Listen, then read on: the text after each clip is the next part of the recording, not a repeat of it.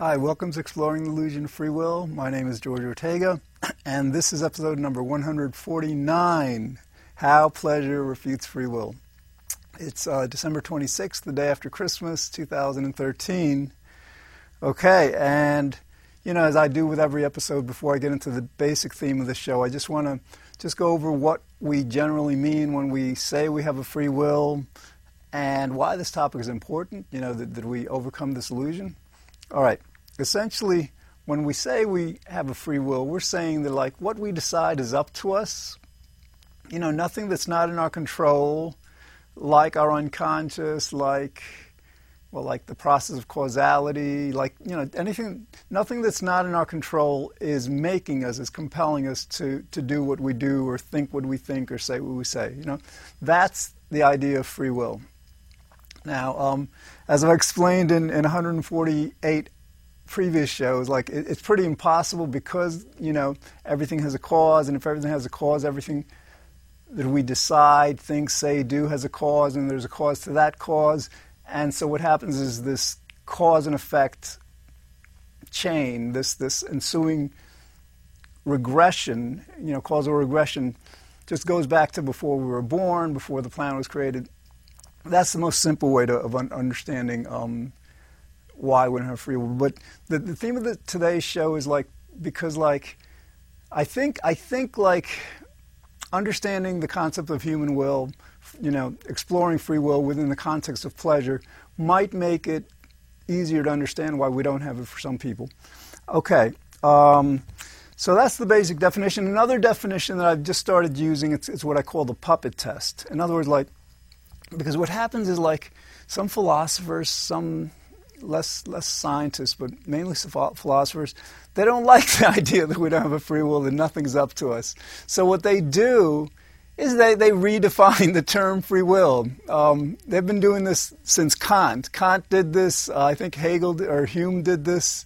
You know, they'll just say, well, no, free will isn't what what Spinoza and previous um, philosophers were disputing. You know, you know, they, they, all right, the way they define it is free will is having the will we want to have, or something like that. So, like, the, the value of this puppet test is that, like, so essentially, regardless of how you want to define free will, we have no more free will than would a puppet, than does a puppet. Okay, so that, so like, that covers any kind of, a, you know, definition of free will that you might have. We just don't have it. Okay? All right, so, um, and the importance of this is because, like, you know, I mean, like, the world is completely deluded about who we are as human beings, who we are as a humanity, you know, how the world works. Because this, this just doesn't apply to human beings, it, it applies to everything. I mean, like, every, everything that happens, every bird that flies, every, you know, rock that, that falls or whatever, you know, every raindrop that falls and all everything is predetermined. It's like a, a, movie playing out. You know, it's like, yeah, all right. And so, like, the idea is like, to the extent we understand the free will is an illusion, we stop blaming ourselves and each other for things that aren't up to us, and it creates a much more compassionate and pleasant world. All right, that's it. So, so let's go with um, the first first explanation of how pleasure refutes free will is. Um, we, we simply have to ask ourselves can we freely choose pleasant thoughts? Because, you know, I mean, here's the, the, the idea behind this is like we're hardwired. we're hardwired to seek pleasure and avoid pain. That's what we do. That's what all living organisms do, okay? We, you know, if it's too hot, we try to get into the shade. If it's too cold, we try to get into the sun. If we're hungry, we eat. You know, we're tired, we sleep. Whatever it is, you know, we're always seeking pleasure, avoiding pain. It's not all that simple because sometimes we will endure a certain amount of pain in order to reap greater overall benefits in the future. Like we'll go through like we'll exercise a lot, we'll go to the gym, we'll run, you know, just like we'll get in, in shape. And sometimes that's painful to a certain, certain, extent. But what happens is that's an investment in greater pleasure, all right? So it, it does you know, fulfill this pleasure principle. It's not like we're going against it.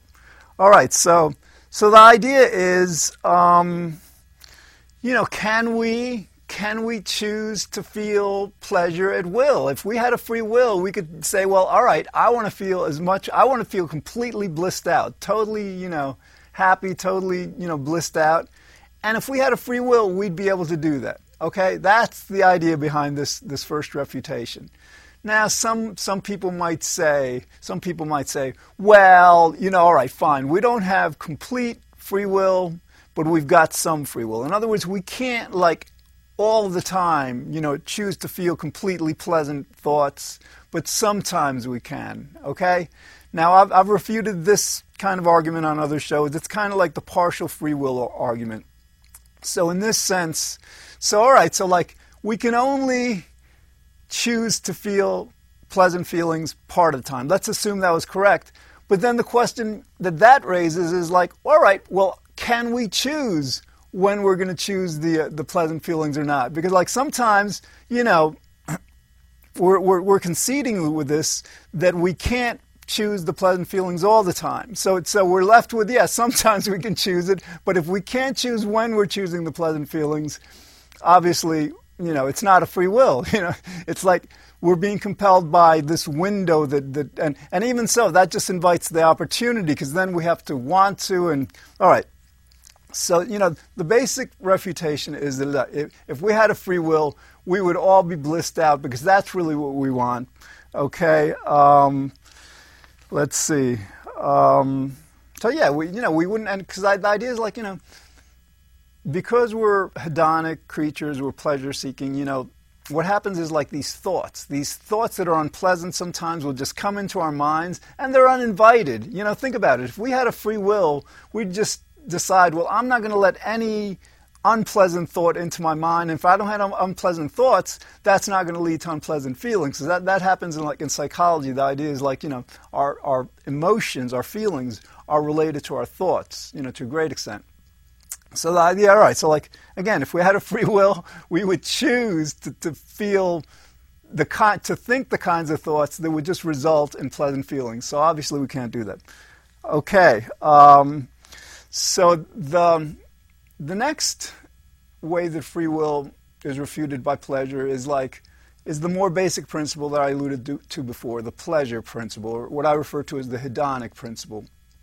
That's the idea that you know we're always seeking pleasure and we're you know and seeking to avoid pain okay and and this is hardwired in us to, to get an idea of what it means that it's hardwired to, in us to do this, so we can't but do this. It's in our genes, it's in our biology, it's in our basic physiology, our unconscious physiology.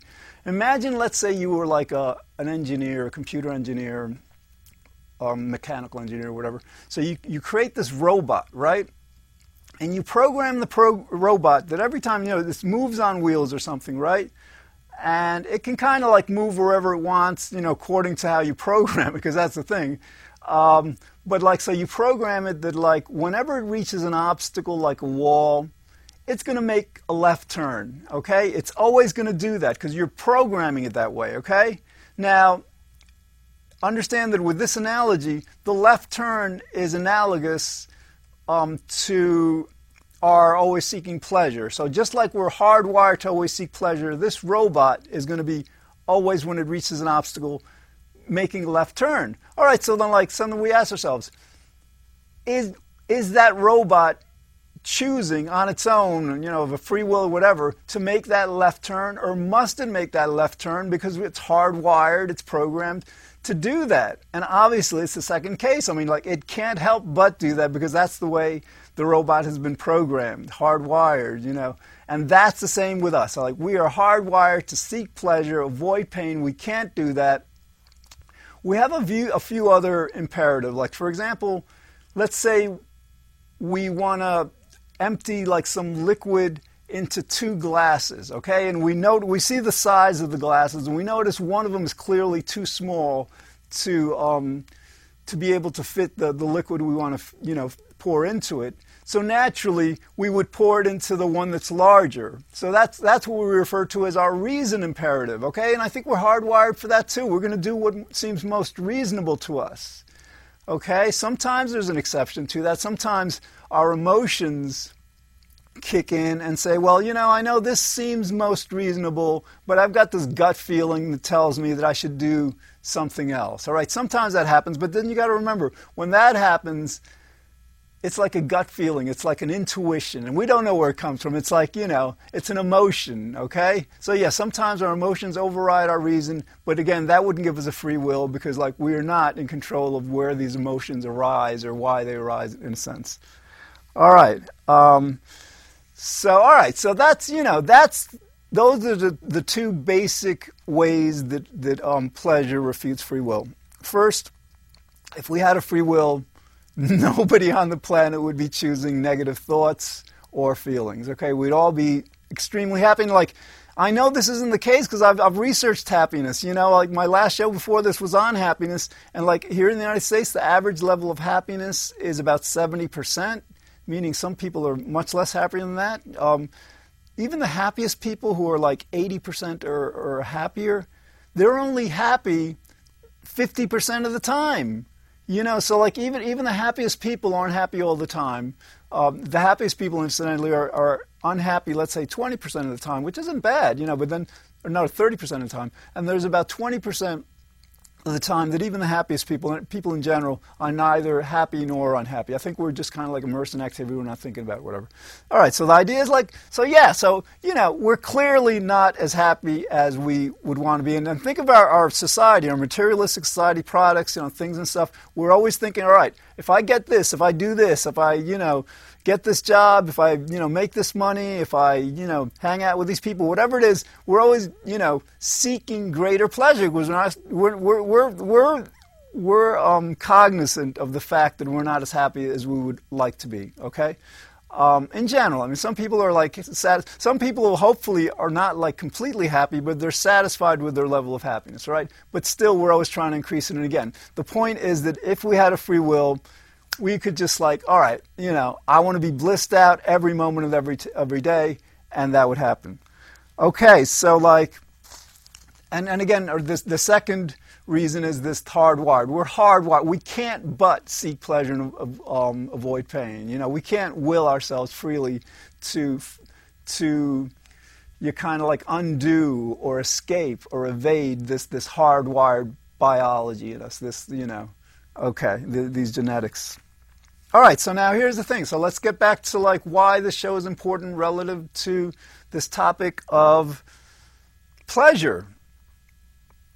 Again, uh, we don't have a free will, but that doesn't mean that by learning certain things like the fact that we don't have a free will, we can't enhance our pleasure. That doesn't mean that we can't become happier. It simply means that to the extent we do, we're lucky. Like the universe or whatever is like controlling everything is allowing us to do that.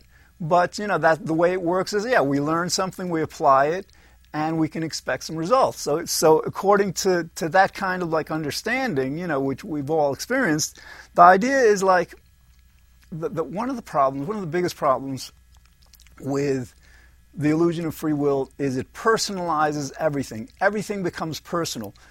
We, you know, everybody acknowledges that we're like far from perfect human beings. I mean, we make mistakes all the time. I mean, you know, sometimes small mistakes, sometimes big mistakes, but we're, we're, we're, we're not infallible. We, we make mistakes. And the problem with the free will illusion is that when, for example, other people make mistakes, let's say other people hurt us, other people do things we perceive as wrong, sometimes very wrong, whatever, you know, we will, we will blame them we will say, all right, you of your own free will did this. You know, nothing was making you do it. No, nobody was making you do it. You did it, and because you did it, that makes you a, a, an evil person, and that justifies my hating you. And, and just you know, it just it creates a lot of negativity. And the thing is, it's a lot of unnecessary negativity. Okay, that's the idea. It's like we blame when we when we blame others and we hate others and stuff, that creates you know that's not very pleasant for us either. I mean, some some of us enjoy that feeling, but I don't think it's a very healthy feeling to enjoy. Even so, all right. So that's one part. So like, you know, to the extent that we understood that nobody has a free will, it's not like we're going to let everybody off the hook um, I better explain this. All right, like, so fine. We don't have a free will. Psychology understands this. You know, not all psychologists do, but psychology as a science understands this. It understands that our behavior, human behavior, is a result of nature, you know, our genes, and nurture, our environment, how we're raised. You know, there's no third component to that. It's nature and nurture. Okay, there's it's not nature, nurture, and free will. All right, so so psychology, science understands this. Um, so, but but it, it doesn't you know it doesn't stop there. Science, psychology also understands there's this thing called operant conditioning. Okay, B.F. Skinner. Basically, the idea is that like if we want to mold let's say, the behavior of our kids or our own behavior or the behavior of each other, definitely rewards and punishments work. In other words, like, so if, if we make a rule or a law that if you do certain things, then you're going to receive a punishment, that's going to serve as a deterrent, okay? You know, that's going to, you know, help people to, to, to not do that wrong thing.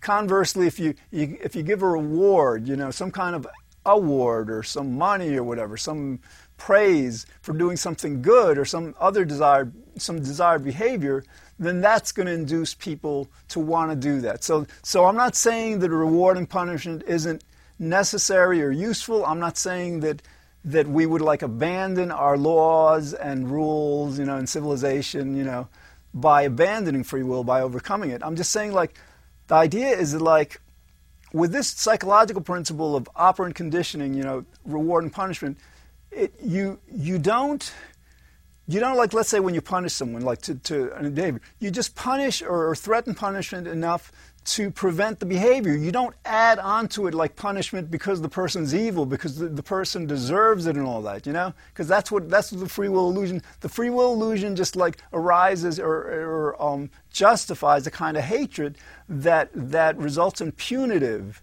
you know retributive punishment, that it's, it's designed to, to not just, um, not just, you know, prevent people from doing certain things, not, you know, it's also designed to make the person who did whatever they did, you know, really suffer for something that was really not their fault to begin with. So that, that's the problem with that. So in other words, we can, we can regulate our behavior and the behavior of society and all well enough, probably much, much better with, um, without the free will illusion.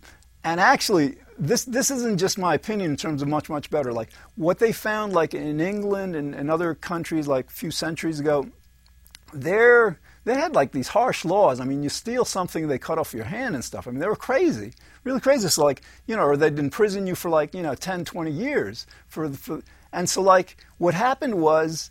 Um, they were afraid to like uh, lessen the penalty because they're afraid. Well, if you lessen the penalty, people will um, will do more crime what they found is as they lessened the penalty, as they realized that these, these, these um, sentences, these punishments that they were doling out for, for relatively innocuous behavior, really. I mean, sometimes it was like religious, like if you said that God doesn't exist, they'd kill you. I mean, it's crazy.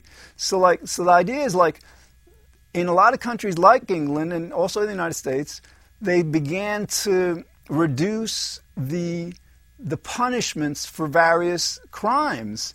And what happened was crime declined when they did that. You know, it made it made people feel better, right? It, people weren't living in fear. I'm I'm not. I, you know, I don't know the exact reasons of why the decline, but across the board, in a lot of countries that did this, crime de, crime crime declined when they um, you know lessened punishments. All right, so that that kind of justifies this operant conditioning approach to like you know, molding behavior that, that doesn't at all rely on free will. Because again, in psychology, it doesn't matter whether you believe in free will or not. You're going to, you know, you're going to seek pleasure, avoid pain. You're going to go toward the rewards and avoid the punishments. Okay. Um, the other thing is like, you know, it's not just the behavior of other people we're trying to control. It's like our own feelings. Again, we, we want to feel good. We, you know, we're hardwired. That's, that's what we want to do. Sometimes we'll feel bad because, oh, well, you know, we say it's inevitable, why fight it all? You know, that's, not, that's a mistake because, you know, to the extent we fight it, we succeed. But what happens is, all right, so naturally, we're, um, we're not perfect, we make mistakes. And to the extent we believe we have a free will, we will punish ourselves. I mean, this is something we're taught when we're really young, and it's kind of like a little necessary. You know, with young kids, you teach them, you know, you punish them when they do something they shouldn't, you know, so they learn. But a part of this punishment, unfortunately, is that like we teach kids to feel bad that that they did you know wrong, and you know I'm not sure that's all that necessary. you know, because if you punish them, that should be enough. But, but idea is like, as adults, we internalize this. So like, we don't have, you know, parents anymore to punish us as adults. So like, well, we internalize this philosophy, and when we do wrong and we attribute free will to ourselves, we're blaming ourselves against something we did of our own free will, not that we were compelled.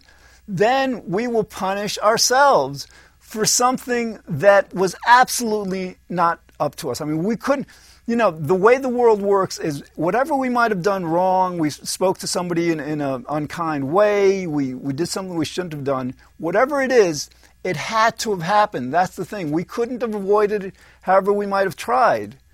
Um, so that's, that's the reason. So, like, you know, from that understanding, fine, we might, like, let's say when we do things wrong, we might say to ourselves, all right, well, you know, I don't know why I did what was wrong before. You know, there's like there was an impulse, or like maybe I thought it was right, whatever. But now I realize it was wrong, and that's our conscience. Okay, that's our conscience talking to us, just like informing us what we should do in the future. Because a lot of times, what happens is like when we do uh, wrong as individuals, it's not just guilt that that um, that we punish ourselves with. A lot of the results of wrong is that like it creates problems for other people, for the rest of the world, and a lot of times those problems come back to us. So, so the idea is like.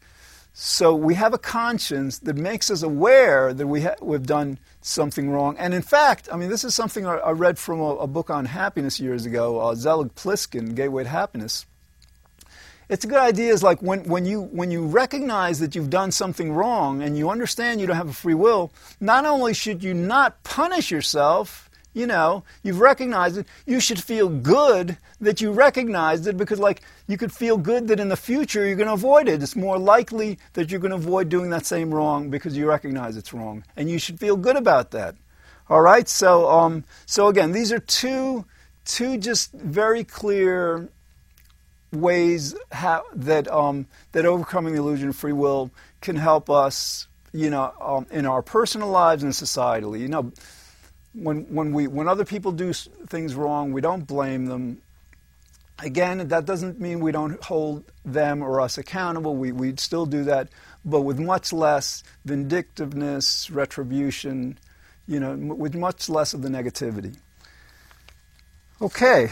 Um, so, yeah, I just want to, like, so what happens is, like, so, you know, a lot of philosophers, perplexingly, I mean, how can you, you know, the, the fact that we don't have a free will is as simple as the fact that everything has a cause. That is like that is like elementary logic, and like so like for PhD philosophers to either not understand this or understand this, but still nevertheless maintain that we have free will, it's beyond understanding. Okay, you know, because like you know, the only the only way I can think that this happens is like that in our our educational system doesn't really teach us how to think. It teaches us how to learn, then how to remember what we've learned, then how to recite what we've learned for tests and all, and then how to implement what we've learned, which is a which apparently is a, is a distinct, a vastly distinct skill from just critical analysis, logic, you know, just basic thinking. So anyway, so like, all right, so um, so a lot of these philosophers, they don't get it for whatever reason. You can't blame them, okay? you got to remind yourself of that. You can't blame them, but see, a lot of times they're afraid that, well, you know, if we if we overcome this illusion of free will, there will be no morality. You know, um, you can't hold anybody accountable. You know, civilization is going to collapse. They fear that, and that's that's just like that's a very unintelligent fear. It's not thought out very well. You know, it's probably just emotional. They, they really have couldn't have thought it out because if they did, they would have reached a different conclusion. Because the idea is like we wouldn't let that happen. You know, as everybody understands, nobody has a free will.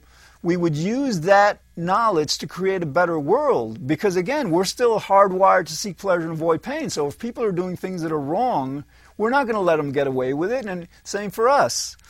Okay, so like um, Another thing it's going to do is like, you know, um, I start the shows. Um, I used to start the shows with this quote by this uh, philosopher John Searle that um, he said, "For free will to be understood by the world to be an illusion would be a bigger revolution in our thinking than Einstein or Copernicus or Darwin or Galileo or Newton. I, I got that order wrong, but anyway those those five guys. It would be a bigger revolution in our thinking, okay, meaning in our consciousness. So, so yeah, it was great to understand that the that the Earth revolves around the sun. It was great to understand that the Earth is an orb instead of flat, right? But those things don't really mean much. You know, E equals mc squared. Fine, that's great, and that allows us to do a lot of stuff in physics, but it doesn't really affect our everyday life very much.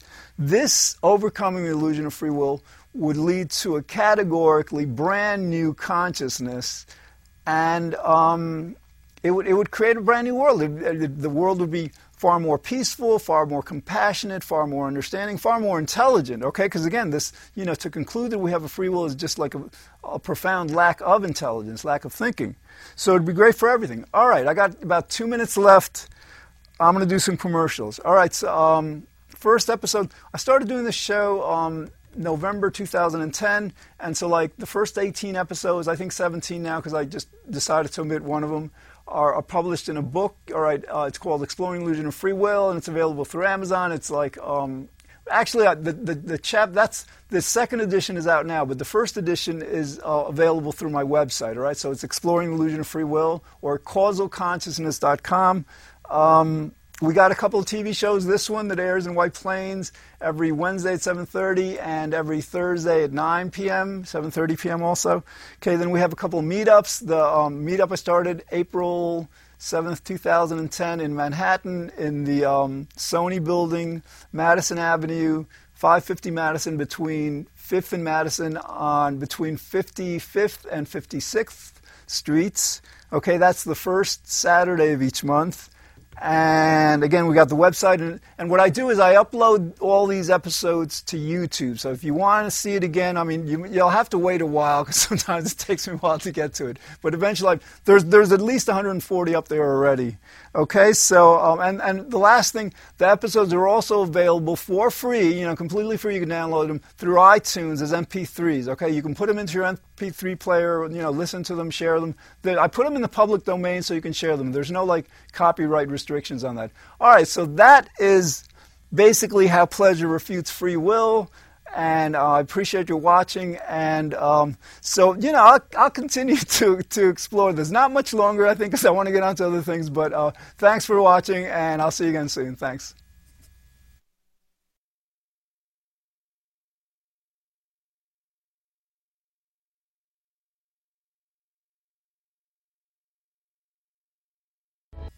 Hi, welcome to Exploring the Illusion of Free Will. My name is George Ortega, and this is episode number 149 How Pleasure Refutes Free Will. It's uh, December 26th, the day after Christmas, 2013. Okay, and you know, as I do with every episode before I get into the basic theme of the show, I just want to just go over what we generally mean when we say we have a free will and why this topic is important, you know, that, that we overcome this illusion. All right. Essentially, when we say we have a free will, we're saying that like what we decide is up to us. You know, nothing that's not in our control, like our unconscious, like well, like the process of causality, like you know, anything, nothing that's not in our control is making us, is compelling us to to do what we do, or think what we think, or say what we say. You know, that's the idea of free will. Now, um, as I've explained in, in 148 previous shows, like it, it's pretty impossible because you know everything has a cause, and if everything has a cause, everything that we decide, think, say, do has a cause, and there's a cause to that cause, and so what happens is this cause and effect chain, this this ensuing regression, you know, causal regression, just goes back to before we were born, before the planet was created, that's the most simple way to, of un- understanding um, why don't have free will. But the, the theme of the, today's show is like because like I think I think like understanding the concept of human will, you know, exploring free will within the context of pleasure might make it easier to understand why we don't have it for some people. Okay. Um, so that's the basic definition. Another definition that I've just started using, it's, it's what I call the puppet test. In other words, like, because what happens is like some philosophers, some less less scientists, but mainly philosophers, they don't like the idea that we don't have a free will, that nothing's up to us. So what they do is they, they redefine the term free will. Um, they've been doing this since Kant. Kant did this. Uh, I think Hegel or Hume did this. You know, they'll just say, well, no, free will isn't what what Spinoza and previous um, philosophers were di- disputing. You know, you know, they, they all right. The way they define it is free will is having the will we want to have, or something like that. So, like the the value of this puppet test is that like so essentially regardless of how you want to define free will we have no more free will than would a puppet than does a puppet okay so that so like that covers any kind of a you know definition of free will that you might have we just don't have it okay all right so um and the importance of this is because like you know i mean like the world is completely deluded about who we are as human beings who we are as a humanity you know how the world works because this this just doesn't apply to human beings. It, it, applies to everything. I mean, like every everything that happens, every bird that flies, every you know rock that that falls or whatever, you know, every raindrop that falls and all. Everything is predetermined. It's like a, a movie playing out. You know, it's like yeah, all right. And so, like, the idea is like to the extent we understand the free will is an illusion, we stop blaming ourselves and each other for things that aren't up to us, and it creates a much more compassionate and pleasant world. All right, that's it. So, so let's go with um, the first first explanation of how pleasure refutes free will is um, we, we simply have to ask ourselves can we freely choose pleasant thoughts? Because, uh, you know, I mean, here's the, the, the idea behind this is like we're hardwired. we're hardwired to seek pleasure and avoid pain. That's what we do. That's what all living organisms do. Okay? We, you know, if it's too hot, we try to get into the shade. If it's too cold, we try to get into the sun. If we're hungry, we eat. You know, if we're tired, we sleep. Whatever it is, you know, we're always seeking pleasure, avoiding pain. It's not all that simple because sometimes we will endure a certain amount of pain in order to reap greater overall benefits in the future. Like we'll go through like we'll exercise a lot. We'll go to the gym. We'll run. You know, just like we'll get in, in shape. And sometimes that's painful to a certain, certain, extent. But what happens is that's an investment in greater pleasure. Right. So it, it does, you know, fulfill this pleasure principle. It's not like we're going against it. All right. So so the idea is, um, you know, can we can we choose to feel pleasure at will? If we had a free will, we could say, well, all right, I want to feel as much, I want to feel completely blissed out, totally, you know, happy, totally, you know, blissed out. And if we had a free will, we'd be able to do that. Okay? That's the idea behind this, this first refutation. Now, some, some people might say, some people might say, well, you know, all right, fine. We don't have complete free will, but we've got some free will. In other words, we can't like all the time, you know, choose to feel completely pleasant thoughts, but sometimes we can, okay? Now, I've, I've refuted this kind of argument on other shows. It's kind of like the partial free will argument. So, in this sense, so all right, so like we can only choose to feel pleasant feelings part of the time. Let's assume that was correct. But then the question that that raises is like, all right, well, can we choose when we're going to choose the uh, the pleasant feelings or not. Because like sometimes, you know, we're, we're, we're conceding with this that we can't choose the pleasant feelings all the time. So so we're left with yeah, sometimes we can choose it, but if we can't choose when we're choosing the pleasant feelings, obviously, you know, it's not a free will. You know, it's like we're being compelled by this window that, that and, and even so that just invites the opportunity because then we have to want to and all right so, you know, the basic refutation is that if, if we had a free will, we would all be blissed out because that's really what we want. Okay? Um, let's see. Um, so, yeah, we, you know, we wouldn't, and because the idea is like, you know, because we're hedonic creatures, we're pleasure seeking, you know, what happens is like these thoughts, these thoughts that are unpleasant sometimes will just come into our minds and they're uninvited. You know, think about it. If we had a free will, we'd just decide, well, I'm not going to let any unpleasant thought into my mind. If I don't have unpleasant thoughts, that's not going to lead to unpleasant feelings. So that, that happens in like in psychology. The idea is like, you know, our, our emotions, our feelings are related to our thoughts, you know, to a great extent. So the all right, so like, again, if we had a free will, we would choose to, to feel the kind, to think the kinds of thoughts that would just result in pleasant feelings. So obviously we can't do that.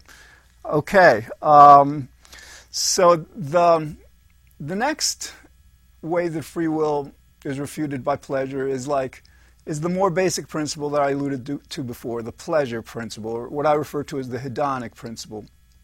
That's the idea that you know we're always seeking pleasure and we're you know and seeking to avoid pain okay? And and this is hardwired in us. To, to get an idea of what it means that it's hardwired to, in us to do this so we can't but do this. It's in our genes it's in our biology it's in our basic physiology our unconscious physiology.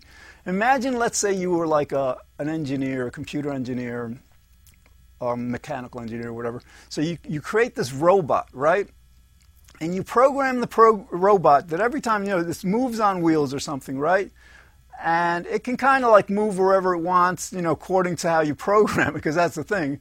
Um, but like, so you program it that like whenever it reaches an obstacle like a wall, it's going to make a left turn. Okay, it's always going to do that because you're programming it that way. Okay, now understand that with this analogy, the left turn is analogous um, to are always seeking pleasure. So just like we're hardwired to always seek pleasure, this robot is going to be always when it reaches an obstacle making a left turn. All right, so then like something we ask ourselves, is is that robot choosing on its own, you know, of a free will or whatever, to make that left turn, or must it make that left turn because it's hardwired, it's programmed to do that? And obviously, it's the second case. I mean, like, it can't help but do that because that's the way the robot has been programmed, hardwired, you know. And that's the same with us. Like, we are hardwired to seek pleasure, avoid pain. We can't do that. We have a, view, a few other imperatives. Like, for example, let's say we want to empty like some liquid into two glasses, okay? And we note we see the size of the glasses, and we notice one of them is clearly too small to um, to be able to fit the, the liquid we want to you know pour into it. So naturally, we would pour it into the one that's larger. So that's that's what we refer to as our reason imperative, okay? And I think we're hardwired for that too. We're going to do what seems most reasonable to us. Okay? Sometimes there's an exception to that. Sometimes our emotions kick in and say, well, you know, I know this seems most reasonable, but I've got this gut feeling that tells me that I should do something else. All right, sometimes that happens, but then you got to remember when that happens, it's like a gut feeling, it's like an intuition, and we don't know where it comes from. It's like, you know, it's an emotion, okay? So, yeah, sometimes our emotions override our reason, but again, that wouldn't give us a free will because, like, we are not in control of where these emotions arise or why they arise in a sense. All right. Um, so, all right. So that's you know that's those are the, the two basic ways that that um, pleasure refutes free will. First, if we had a free will, nobody on the planet would be choosing negative thoughts or feelings. Okay, we'd all be extremely happy. And like, I know this isn't the case because I've, I've researched happiness. You know, like my last show before this was on happiness, and like here in the United States, the average level of happiness is about seventy percent meaning some people are much less happy than that. Um, even the happiest people who are like 80% or, or happier, they're only happy 50% of the time. You know, so like even even the happiest people aren't happy all the time. Um, the happiest people, incidentally, are, are unhappy, let's say 20% of the time, which isn't bad, you know, but then, or no, 30% of the time. And there's about 20% the time that even the happiest people, people in general, are neither happy nor unhappy. I think we're just kind of like immersed in activity. We're not thinking about whatever. All right, so the idea is like, so yeah, so, you know, we're clearly not as happy as we would want to be. And then think of our, our society, our materialistic society products, you know, things and stuff. We're always thinking, all right, if I get this, if I do this, if I, you know, get this job, if I, you know, make this money, if I, you know, hang out with these people, whatever it is, we're always, you know, seeking greater pleasure because we're, not, we're, we're, we're, we're, we're um, cognizant of the fact that we're not as happy as we would like to be, okay? Um, in general, I mean, some people are like, sad, some people hopefully are not like completely happy, but they're satisfied with their level of happiness, right? But still, we're always trying to increase it. And again, the point is that if we had a free will, we could just like, all right, you know, I want to be blissed out every moment of every t- every day, and that would happen. Okay, so like, and and again, or this the second reason is this hardwired. We're hardwired. We can't but seek pleasure and um, avoid pain. You know, we can't will ourselves freely to to you kind of like undo or escape or evade this this hardwired biology in us. This you know, okay, the, these genetics. All right, so now here's the thing. So let's get back to like why this show is important relative to this topic of pleasure. Again, uh, we don't have a free will, but that doesn't mean that by learning certain things like the fact that we don't have a free will, we can't enhance our pleasure. That doesn't mean that we can't become happier. It simply means that to the extent we do, we're lucky. Like the universe or whatever is like controlling everything is allowing us to do that. But you know that the way it works is yeah, we learn something, we apply it, and we can expect some results. So so according to, to that kind of like understanding, you know, which we've all experienced, the idea is like that one of the problems, one of the biggest problems with the illusion of free will is it personalizes everything. Everything becomes personal. We, you know, everybody acknowledges that we're like far from perfect human beings. I mean, we make mistakes all the time. I mean, you know, sometimes small mistakes, sometimes big mistakes, but we're, we're, we're, we're not infallible. We, we make mistakes. And the problem with the free will illusion is that when, for example, other people make mistakes, let's say other people hurt us, other people do things we perceive as wrong, sometimes very wrong, whatever, you know, we will, we will blame them we will say, all right, you of your own free will did this. You know, nothing was making you do it. No, nobody was making you do it. You did it, and because you did it, that makes you a, a, an evil person, and that justifies my hating you. And, and just you know, it just it creates a lot of negativity. And the thing is, it's a lot of unnecessary negativity. Okay, that's the idea. It's like we blame when we when we blame others and we hate others and stuff, that creates you know that's not very pleasant for us either. I mean, some some of us enjoy that feeling, but I don't think it's a very healthy feeling to enjoy. Even so, all right. So that's one part. So like, you know, to the extent that we understood that nobody has a free will, it's not like we're going to let everybody off the hook um, I better explain this. All right, like, so we're fine. We don't have a free will. Psychology understands this. You know, not all psychologists do, but psychology as a science understands this. It understands that our behavior, human behavior, is a result of nature, you know, our genes, and nurture, our environment, how we're raised. You know, there's no third component to that. It's nature and nurture, okay? There's, it's not nature, nurture, and free will. All right, so, so psychology, science understands this. Um, so, but but it, it doesn't you know it doesn't stop there. Science, psychology also understands there's this thing called operant conditioning. Okay, B.F. Skinner. Basically, the idea is that like if we want to mold, let's say, the behavior of our kids or our own behavior or the behavior of each other, definitely rewards and punishments work. In other words, like so, if, if we make a rule or a law that if you do certain things, then you're going to receive a punishment. That's going to serve as a deterrent, okay? You know, that's going to, you know, help people to, to, to not do that wrong thing. Conversely, if you, you, if you give a reward, you know, some kind of award or some money or whatever, some praise for doing something good or some other desired, some desired behavior, then that's going to induce people to want to do that. So, so I'm not saying that a reward and punishment isn't necessary or useful. I'm not saying that that we would like abandon our laws and rules, you know, and civilization, you know, by abandoning free will, by overcoming it. I'm just saying, like, the idea is that, like, with this psychological principle of operant conditioning, you know, reward and punishment, it, you you don't you don't like let's say when you punish someone like to, to uh, an behavior, you just punish or, or threaten punishment enough to prevent the behavior. You don't add onto it like punishment because the person's evil, because the, the person deserves it and all that, you know? Because that's what that's the free will illusion. The free will illusion just like arises or, or um, justifies a kind of hatred that that results in punitive, you know, a retributive punishment. That it's it's designed to to not just um, not just you know prevent people from doing certain things, not you know it's also designed to make the person who did whatever they did, you know, really suffer for something that was really not their fault to begin with. So that, that's the problem with that. So in other words, we can, we can regulate our behavior and the behavior of society and all well enough, probably much, much better with, um, without the free will illusion. And actually, this, this isn't just my opinion in terms of much, much better. Like what they found like in England and, and other countries like a few centuries ago, they're, they had like these harsh laws. I mean, you steal something, they cut off your hand and stuff. I mean, they were crazy, really crazy. So like, you know, or they'd imprison you for like, you know, 10, 20 years. For, for and so like, what happened was um, they were afraid to like uh, lessen the penalty because they're afraid, well, if you lessen the penalty, people will, um, will do more crime. What they found is as they lessened the penalty, as they realized that these, these, these um, sentences, these punishments that are, they were doling out for, for relatively innocuous behavior, really. I mean, sometimes it was like religious, like if you said that God doesn't exist, they'd kill you. I mean, it's crazy.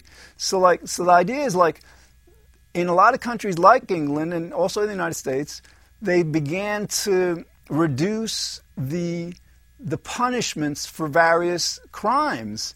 And what happened was crime declined when they did that. You know, it made it made people feel better, right? It, people weren't living in fear. I'm I'm not. I, you know, I don't know the exact reasons of why the decline, but across the board, in a lot of countries that did this, crime de- crime crime declined when they um, you know lessened punishments. All right, so that that kind of justifies this operant conditioning approach to like you know, molding behavior that, that doesn't at all rely on free will. Because again, in psychology, it doesn't matter whether you believe in free will or not. You're to, you know, you're to seek pleasure, avoid pain. You're to go toward the rewards and avoid the punishments.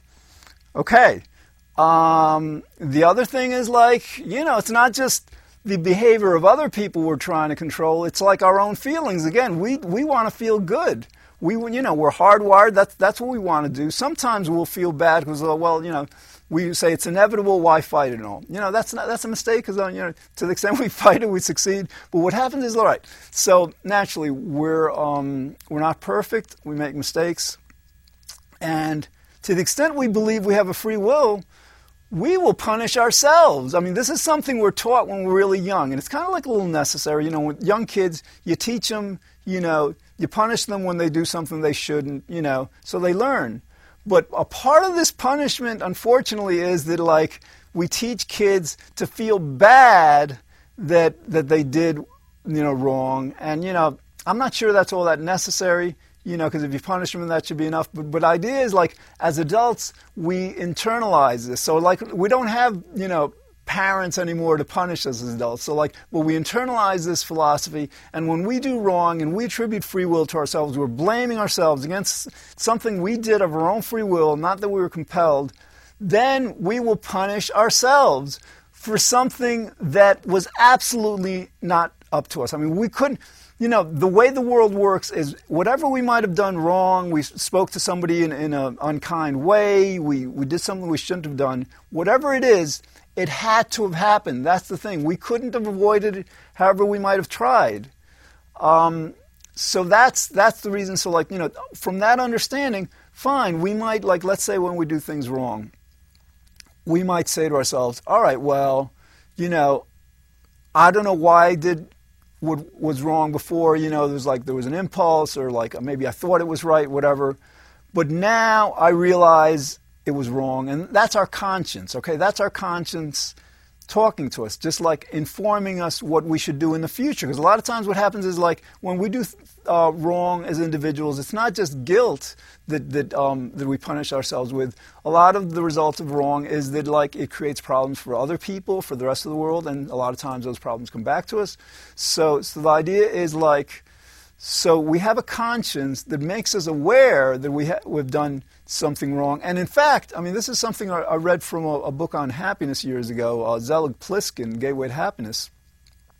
It's a good idea is like when, when, you, when you recognize that you've done something wrong and you understand you don't have a free will, not only should you not punish yourself, you know, you've recognized it, you should feel good that you recognized it because, like, you could feel good that in the future you're going to avoid it. It's more likely that you're going to avoid doing that same wrong because you recognize it's wrong. And you should feel good about that.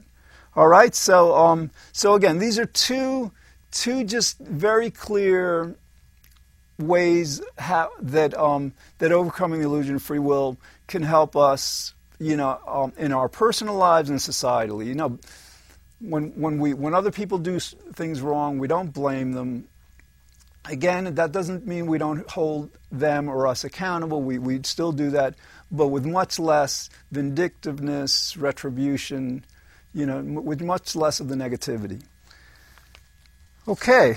Um, so yeah, I just want to like so what happens is like so you know a lot of philosophers perplexingly. I mean, how can you you know the, the fact that we don't have a free will is as simple as the fact that everything has a cause. That is like that is like elementary logic, and like so like for PhD philosophers to either not understand this or understand this, but still, nevertheless, maintain that we have free will, it's beyond understanding. Okay, you know, because like you know, the only the only way I can think that this happens is like that in our our educational system doesn't really teach us how to think.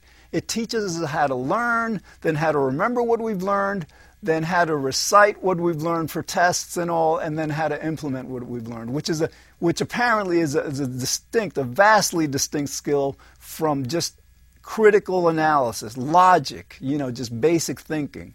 So anyway, so like, all right, so um, so a lot of these philosophers, they don't get it for whatever reason. You can't blame them, okay?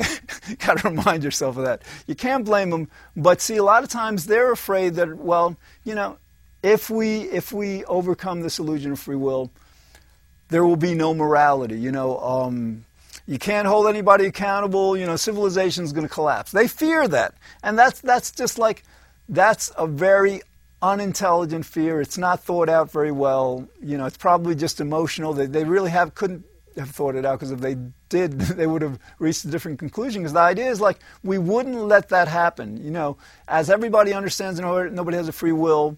We would use that knowledge to create a better world. Because again, we're still hardwired to seek pleasure and avoid pain. So if people are doing things that are wrong, we're not going to let them get away with it. And same for us. Okay, so like um, Another thing it's going to do is like, you know, um, I start the shows. Um, I used to start the shows with this quote by this uh, philosopher John Searle that um, he said, "For free will to be understood by the world to be an illusion would be a bigger revolution in our thinking than Einstein or Copernicus or."